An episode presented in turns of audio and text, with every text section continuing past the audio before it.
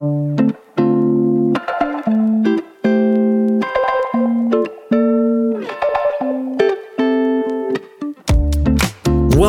to Sermons from Iceland, a podcast that highlights the most recent sermons from Lofstofan Baptista Kirkja, a Bible based church in the Reykjavik, Iceland area.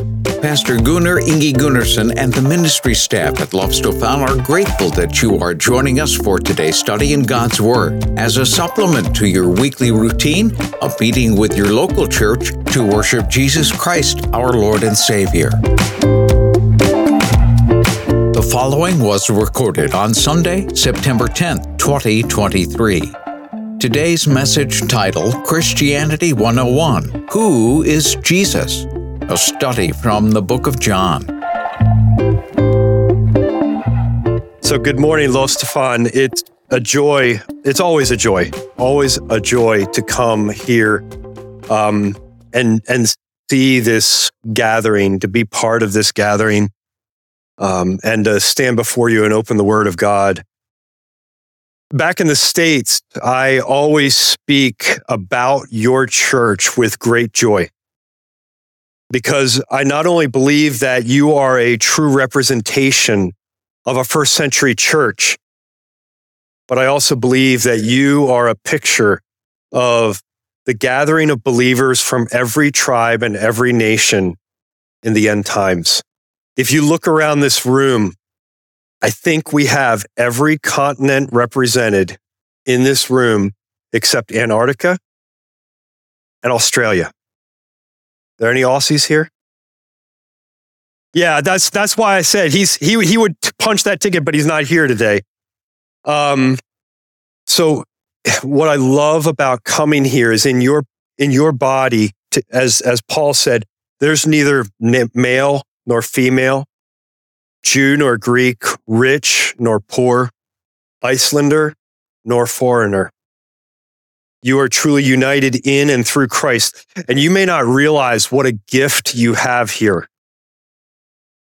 Trust me, you have a tremendous gift here, and um, it's just a blessing to be here. The letter of Jude is one of my favorite books of the Bible. You don't need to turn there. Uh, we're actually going to be in the Gospel of John this morning. But Jude is a short letter. If you go to Revelation and turn left, you'll run into it. And it's often overlooked or forgotten, which is too bad because it's one of the most relevant letters to the church in our day and age. Most of the letter is devoted to warning us about the greatest threat to the church. It's not Satan. It's not the culture. It's the dangers of false teachers and false doctrines inside of the church. But Jude wasn't some version of a YouTube heresy hunter. The purpose of Jude's letter is found in his exhortation at the end of the letter that the followers of Christ in the church may be warned to keep ourselves in our most holy faith. Last week, Gunnar talked about faith being the fact that we place our hope and our assurance in truth. And a most holy faith is one that is protected from the world and from false teaching. So we are to keep ourselves in the truth, but for a purpose.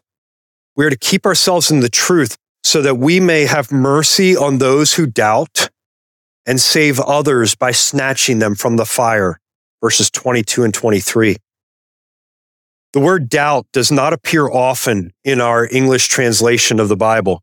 I wasn't even going to try the Greek pronunciation of the word. But when it does, it has a certain weight to it. Doubt can be described various ways unbelief, lack of faith, wavering, uncertainty. But in the end, doubt regarding the things of God is sin. Notice, I'm not saying that all doubt is sin.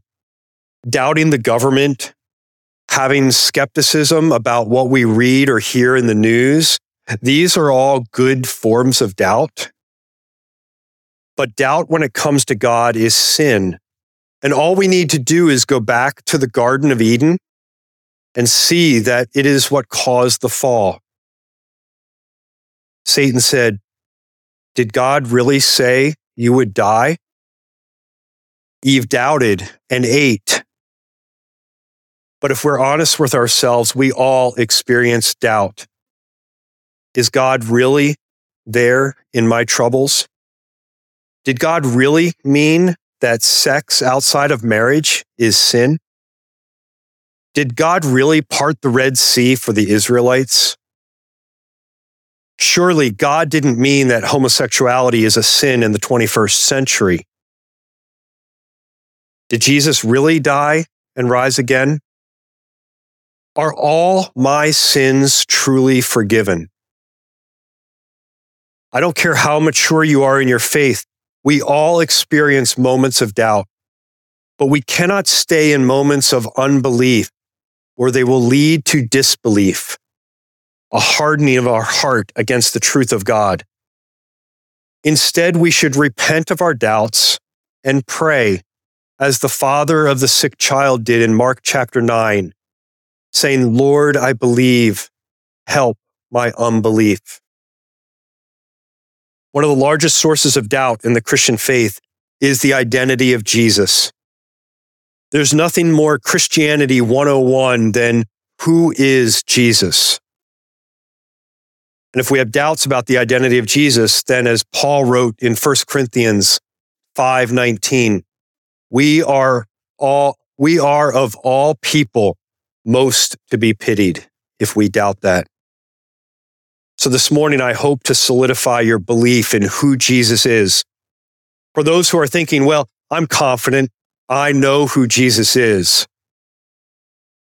Don't be too quick to dismiss the need to hear this.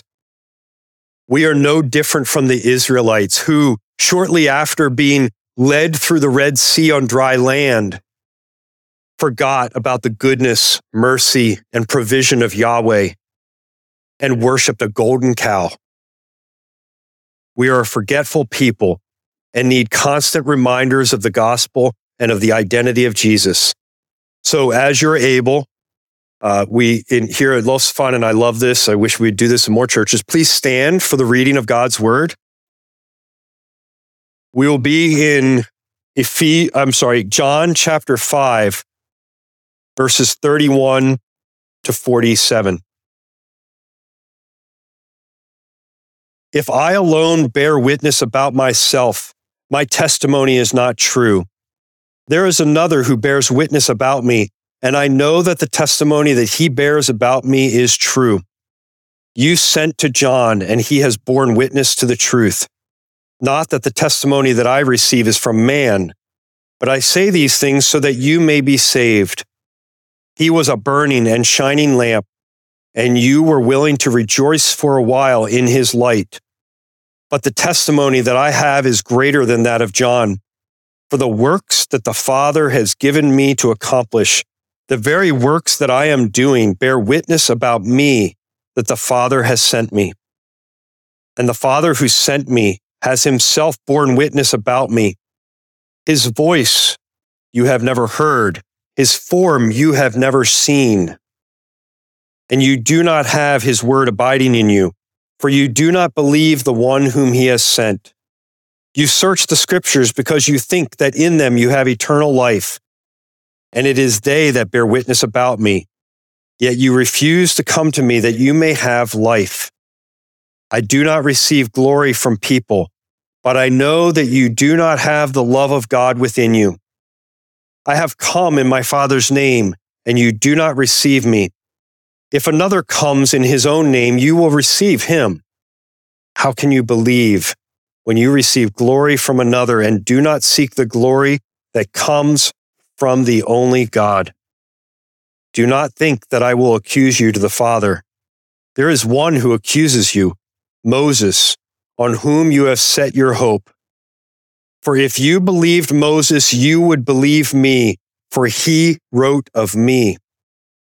But if you do not believe his writings, how will you believe my words?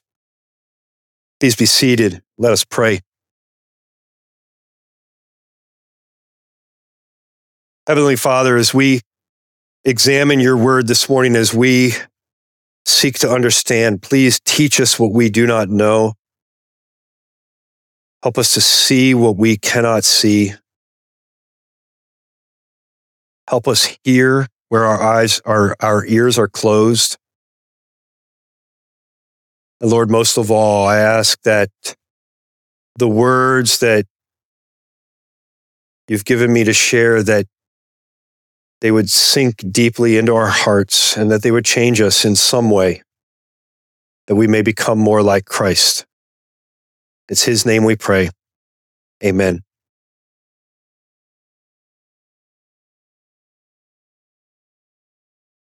So, this can be a fairly complicated passage of Scripture.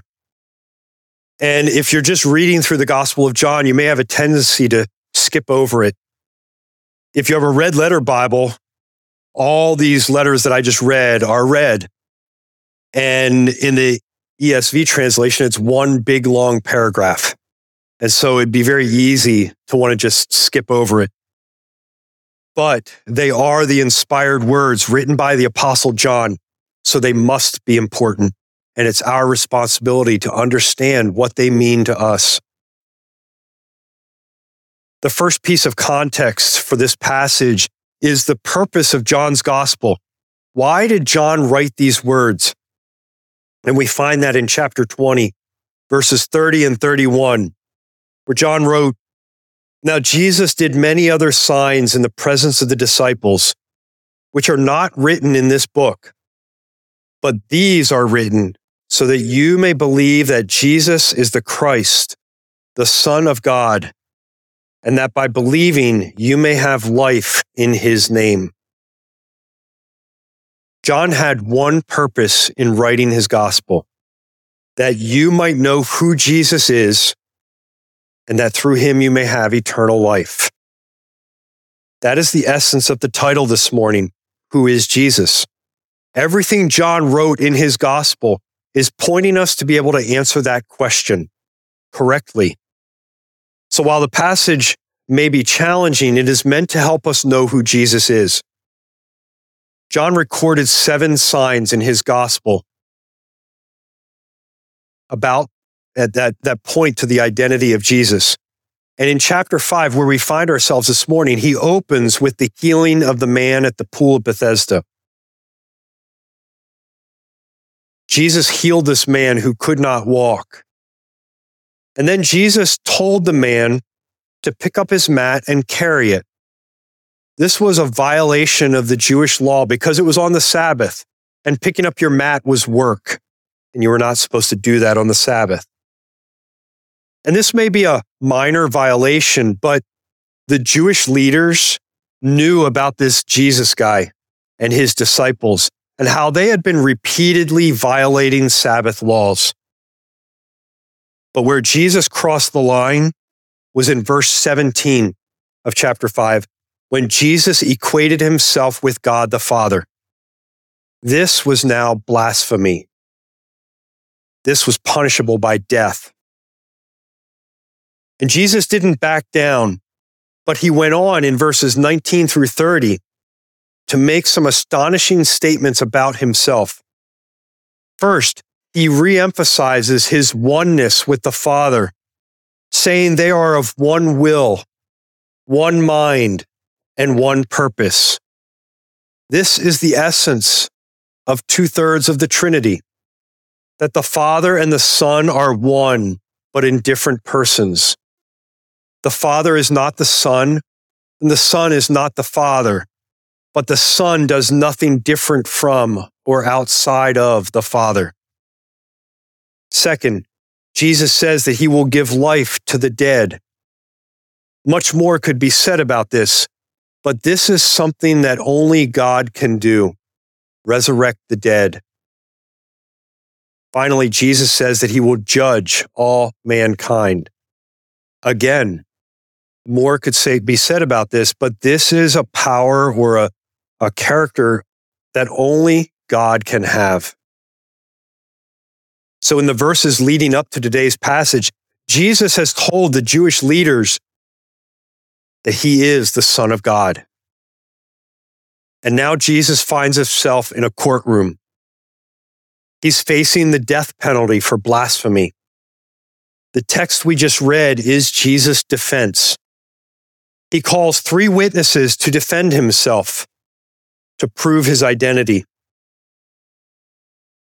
Today, you get to be the judge, to decide if Jesus is innocent or guilty of the charge of claiming to be God. But here's the twist you, not Jesus, will serve the sentence based on your verdict. If you determine that he is guilty as charged, that he is the Son of God, then you will have an opportunity for eternal life with him. If you determine that Jesus is innocent of the charge, that he is not the Son of God, then you, not he, will face death each of you must decide who is Jesus? So let's hear from Jesus as he calls his witnesses. First, as he opens his defense in verse 31, he acknowledges a legal practice in the Bible. Jesus tells the Jewish leaders that he cannot take the stand on his own behalf. His personal testimony cannot be valid.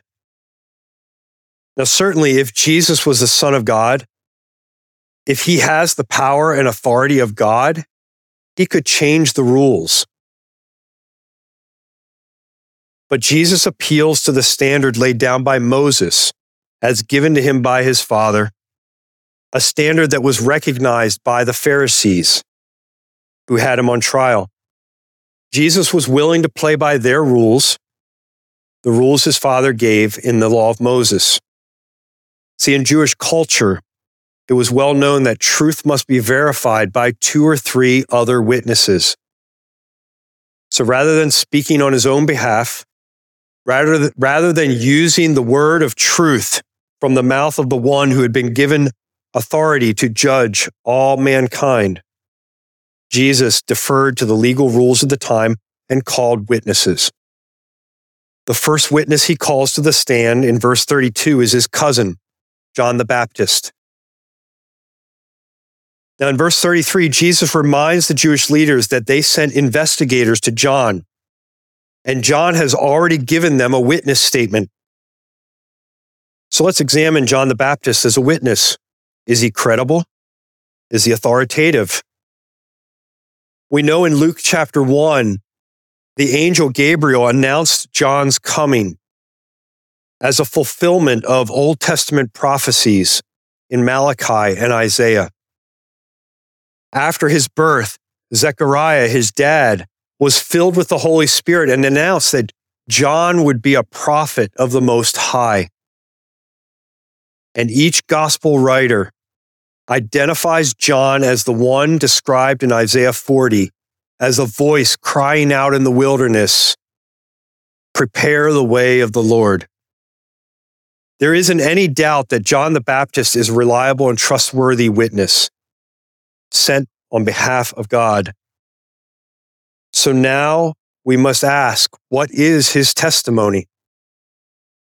In the Gospel of John, chapter 1, verse 29, John the Baptist picks Jesus out of the crowd. I can, I can see him pointing in the crowd and says, Here is the Lamb of God who takes away the sin of the world.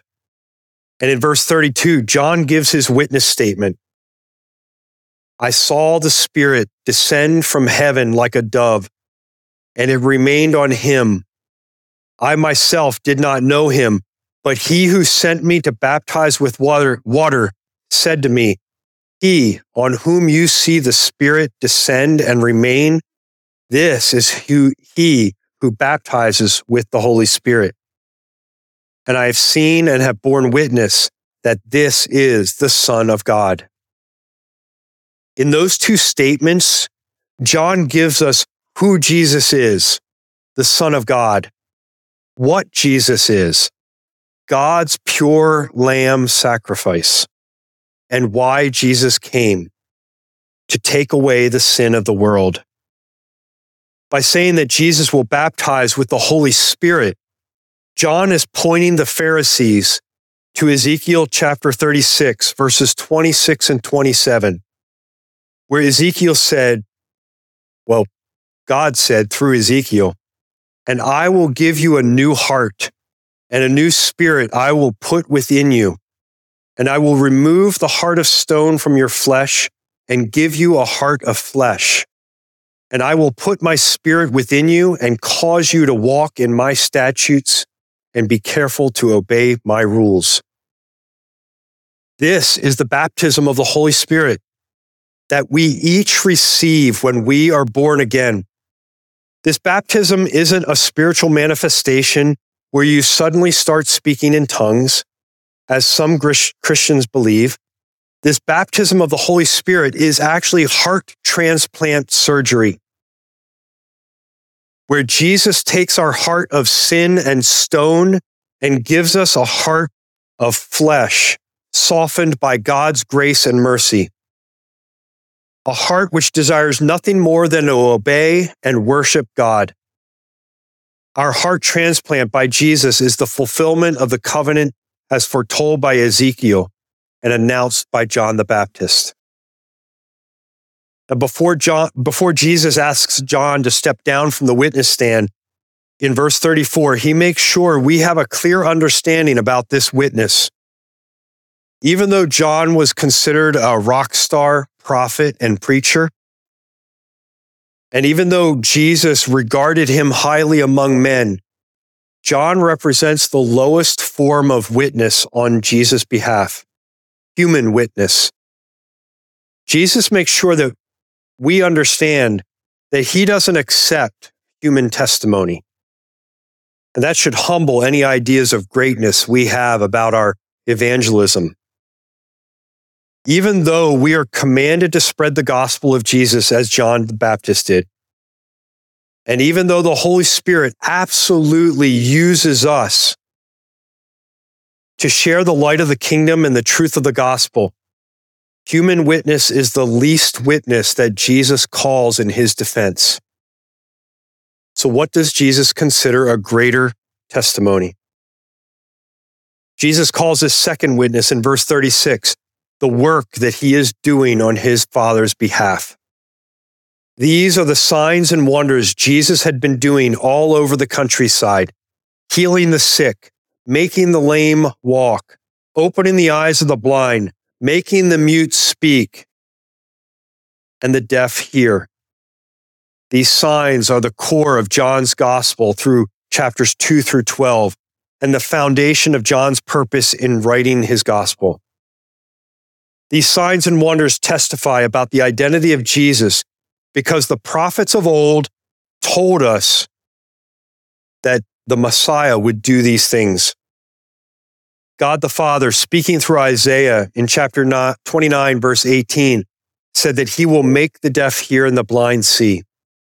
A few chapters later, Isaiah, in Isaiah, God the Father says that the lame will leap like deer. The mute will sing for joy, in addition to the blind and the deaf being healed. By Jesus now doing these things, he is identified as one with the Father. And the signs and wonders point to his divine identity and authority. And it wasn't just the Old Testament prophets that recognized this. In John chapter 3, Nicodemus, the teacher of teachers of the Pharisees, when he meets Jesus in their secret meeting, says to Jesus, Rabbi, we know that you are a teacher come from God. For no one can do these signs that you do unless God is with him. The miracles of Jesus had not been seen among the people of God since the days of Elijah, and they spoke of the significance of the identity of Jesus. You may have heard the phrase, actions speak louder than words. Well, that's who Jesus calls as his second witness, his actions. The works he is doing point to his identity as the Son of God based upon the prophecies that had been given about the Messiah. And I feel I need to do a little sidebar here in the spirit of Jude, warning about false teaching, because there are many false teachers out there today who are telling you that you too can do these miracles of Jesus if you just have enough faith. Bethel Church in the United States is chief among them. They teach a different Jesus. One who did these miracles as a man, not as the Son of God. And therefore, you too should expect to do them and have that supernatural power, the same supernatural power as Jesus. But this is an old heresy that's been taught for centuries but Bethel has made it more appealing through marketing and catchy music. But the, by calling his signs and wonders as a witness of his divinity, Jesus destroys this heresy that we ought to be doing these same healings. I'm not saying that healings and miracles are not possible. James in chapter 5, verses 14 and 15 tells us Is anyone among you sick? Let him call for the elders of the church and let them pray over him, anointing him with oil in the name of the Lord. And the prayer of faith will save the one who is sick, and the Lord will raise him up. And if he has committed sins, he will be forgiven. James shows us that healings are possible, but the power by which they happen are of God, not man. The Father acts in response to the prayer of the faithful, not a power that we should expect. It's His will that should be done, not ours. And James shows us that physical healing really isn't the miracle that we should be looking for. The prayer of faith saves the sick person. The real miracle is a person's salvation not their physical healing. The Greek word used here for save refers to the eternal salvation of a soul, not their physical healing. And we know this by the end of verse 15 because James speaks of receiving the forgiveness of sins. Bethel Church and the many ministries and false teachers like them teach an emphasis on our physical emotional, mental, and material well being here on earth. But the Bible teaches an emphasis on our right standing before God. Reject and avoid any teaching that doesn't point first and foremost to your salvation and justification before God. And with that, Jesus moves on to his third and final witness. He started with John the Baptist, moved on to his signs and wonders, and now calls the witness he honors the most. This is Jesus' expert witness. He calls his father to the stand. There are a number of ways that Jesus could ask his father to testify. He could ask his father to tell the story about the time at Jesus' baptism, where the father said, You are my beloved son, with you I am well pleased. But Jesus doesn't mention that story. Jesus could ask his father about the testimony that the father places in the heart of every man. 1 John 5, 9 and 10 says, If we receive the testimony of men, the testimony of God is greater. For this is the testimony of God that he is born concerning his son. Whoever believes in the Son of God has the testimony in himself. Whoever does not believe God has made him a liar because he has not believed in the testimony that God has borne concerning his son. God has placed the truth about his son in the heart of every man. However, not everyone accepts this truth. This is normal. People reject plain truth all the time. Some deny that the earth is a sphere. Many believe that it is a choice, not a life in a mother's womb. Some deny that humans are created either male or female. So it should be no surprise that many deny that Jesus is the Son of God. The identity of Jesus is embedded in our hearts, pre wired in us. but many choose not to believe it. I believe that some consider the evidence and just find the evidence not credible. But often I think the choice to reject the testimony of God is more an act of apathy than of conscious decision. Most people just don't think about Jesus in the course of their lives,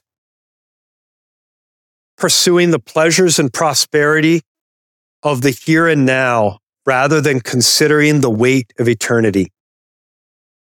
So Jesus does not ask his Father about the testimony we have all received, because those who reject God's testimony in their heart have already made God the Father out to be a liar. Instead, Jesus uses his uses the written testimony of his Father as his primary witness. Take a look at verse 39. You search the scriptures because you think that in them you have eternal life. And it is they that bear witness about me. Jesus knew that the Pharisees loved the law and the prophets. In fact, it might be said that Jesus is pointing out their idolatry of the scriptures here. Jesus acknowledges that they search the scriptures. They pore over them, thinking that by knowing them, they will earn eternal life. But the Pharisees missed the point entirely, entirely about the scriptures. The Jews saw them as the written words of Moses and the words of the other prophets. They did not see them as the words of God the Father. And we see this in verses 37 and 38 as Jesus tells them they've never heard from the Father and his words do not lie inside of them. Rather than finding eternal life in the scriptures, the Jews will face condemnation by the scriptures, as we see in verse 45, because their hearts were blind to the truth of the scriptures. The purpose of the scriptures is given by Jesus in verse 39. They bear witness of Jesus. This lines up with the sermon J- Jesus gave on the road to Emmaus. How many of us would have loved to have been there to hear that message from Jesus, where he showed the two disciples walking along the road how all the scriptures point to Jesus? In fact, if people try to tell you that Christianity is the same as all other religions, this is a great way to show them that it is unique. One of my mentors taught me a few years ago that in every religion out there, there is a messenger, a person who points to the message that is written in their holy writings. Muhammad brought the Quran. Moses brought the Torah. Buddha brought the Vedas. Joseph Smith brought the Book of Mormon. And I could go on and on. Each of these writings, the message, tell you how to work your way back to God through rules and performance. But Jesus tells us here in verse 39 that he is the message and the scriptures are the messenger. The gospel of Jesus is different from every other religion. The Bible is the messenger and Jesus is the message. While every, other religion claims their message is the way to God, Jesus is the only way to God. Jesus' expert witness is the Bible. In the Father's Word, we have access to all the knowledge of truth that is needed to understand that Jesus Christ is the Son of God and that through him we can have reconciliation with life and eternal life with the Father. Jesus rests his case on the strength and credibility of the Bible. Now, as we move from Jesus' defense to what it means to us, let me read to you the words of C.S. Lewis from Mere Christianity. You must make your choice. Either this man was and is the Son of God, or else a madman or something worse. You can shut him up for a fool, You can spit at him and kill him as a demon, or you can fall at his feet and call him Lord and God. We must each decide if Jesus says who he says he is. For anyone who is undecided, let me say that indecision is a decision, a decision to not believe. But know this you will be held responsible on the day of judgment for the truth that has been presented to you. I believe in speaking very clearly, and I want to make sure the gospel of Jesus Christ is, is clear to everyone listening this morning. In the beginning, God created mankind in his image to be in perfect communion with the Father, Son, and Holy Spirit but we have rebelled. We have violated God's moral law, each one of us. We have rejected God's goodness and authority in our hearts, and we have sought to seat ourselves on our own throne. This rebellion is sin, and our sin has cast us out of God's presence, and we have received a judgment of eternal death. But God, who is rich in mercy because of the great love he has for us, did not immediately wipe us off the face of the earth when we've committed our first transgression. He could have. Instead, he is patient, desiring that no one would perish. But the truth is, we cannot save ourselves. Our sin is so deep so wide and so tall that we cannot ever pay the penalty for our sin and rebellion against God.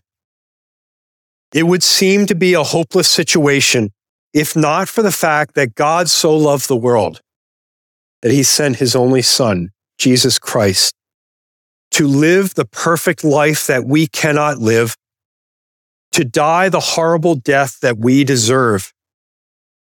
Jesus sacrificed himself on the cross to pay for every one of your sins and mine. But that's not the end of the story. Jesus stopped being dead. He conquered death and defeated sin through his resurrection, so that if you believe, you cannot earn your way to heaven, but that Jesus' death and resurrection are your only hope. If you believe that and place your faith in that truth, you will be saved. Now, the gospel's been presented and you will be held accountable. You can take one of three paths. You can refuse this gift of God's grace because you fear men more than you fear God. Many people are more concerned about how they will be viewed by their friends and family than they're concerned about their standing before God. This is the error of the Pharisees that we saw in verses 43 and 44 of this morning's passage. They loved their position and power more than they loved God. Fear God, not men. You could reject this truth about Jesus because you simply do not believe that it is true.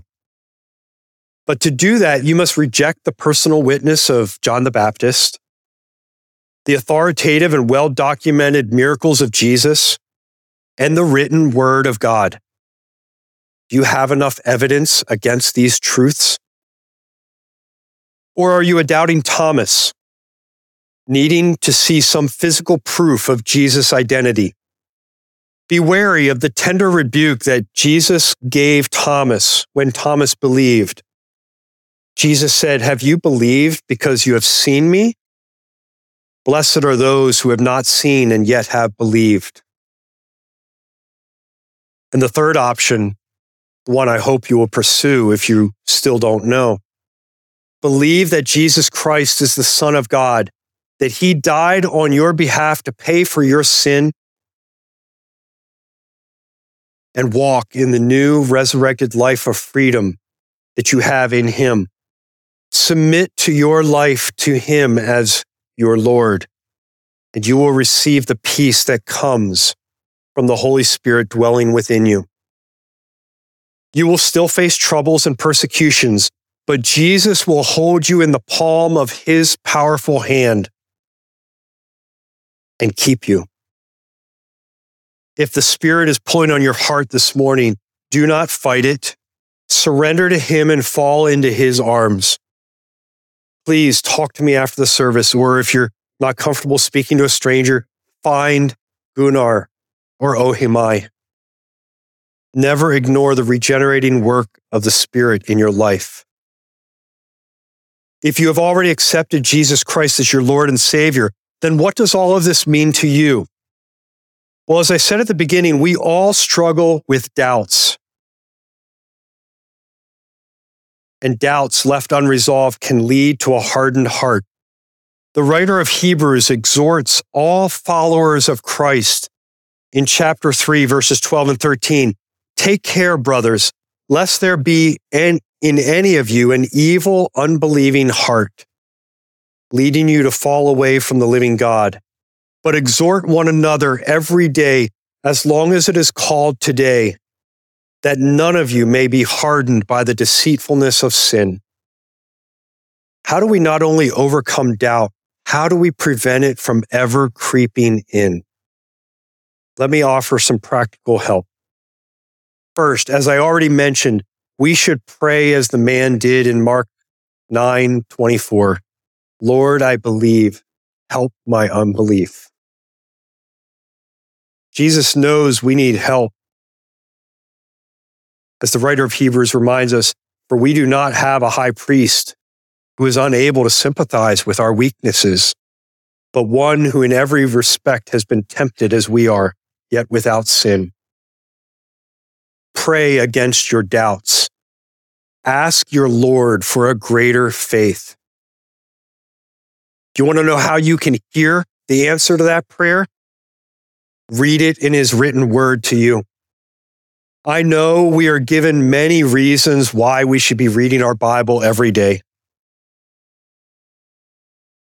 We must be cautious not to read our Bible for the same reason that the Pharisees did, thinking that we're earning some points with God because we're reading the Bible. Instead, let me offer you to you that reading God's word is the best way to prevent doubt. His word is true and daily immersing yourself in truth will keep you from doubt. Not only that, but you will encounter the countless promises of God in his word. The Psalms are a great place for that you will learn that God is all powerful, all knowing, always present, always good and just. When you read of God's character, your doubts will melt away ever so slowly. I don't think they will ever disappear this side of eternity, but their frequency and their persistence will decrease. Finally, and this one may seem a little different, but listen to good theologically rich songs and hymns. Last Sunday at our church back at home, we sang the song we saw, sang earlier this morning, In Christ Alone. And I, I want to remind us of the first and fourth verses of that hymn. I won't sing them, I'll read them. But consider how these words, if they are playing in the background of your home in the background of your car and in the background of your mind, how these words will keep you from doubt and focus on the identity and the love of Jesus. In Christ alone, my hope is found. He is my light, my strength, my song. This cornerstone, this solid ground, firm through the fiercest drought and storm. What heights of love, what depths of peace, when fears are stilled, when strivings cease. My comforter, my all in all, here in the love of Christ I stand. No guilt in life, no fear in death. death. This is the power of Christ in me. From life's first cry to final breath, Jesus commands my destiny. No power of hell, no scheme of man can ever pluck me from his hand. Till he returns or calls me home, here in the power of Christ, I'll stand.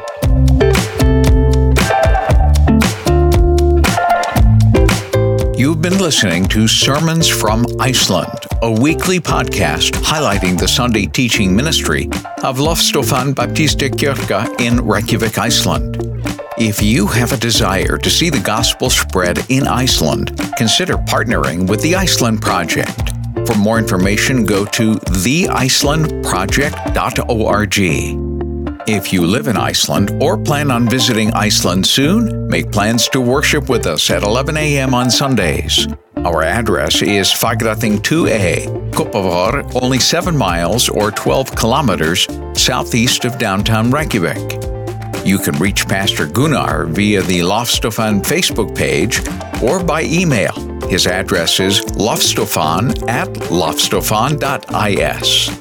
Join us next week for another Bible based and Jesus centered message on Sermons from Iceland.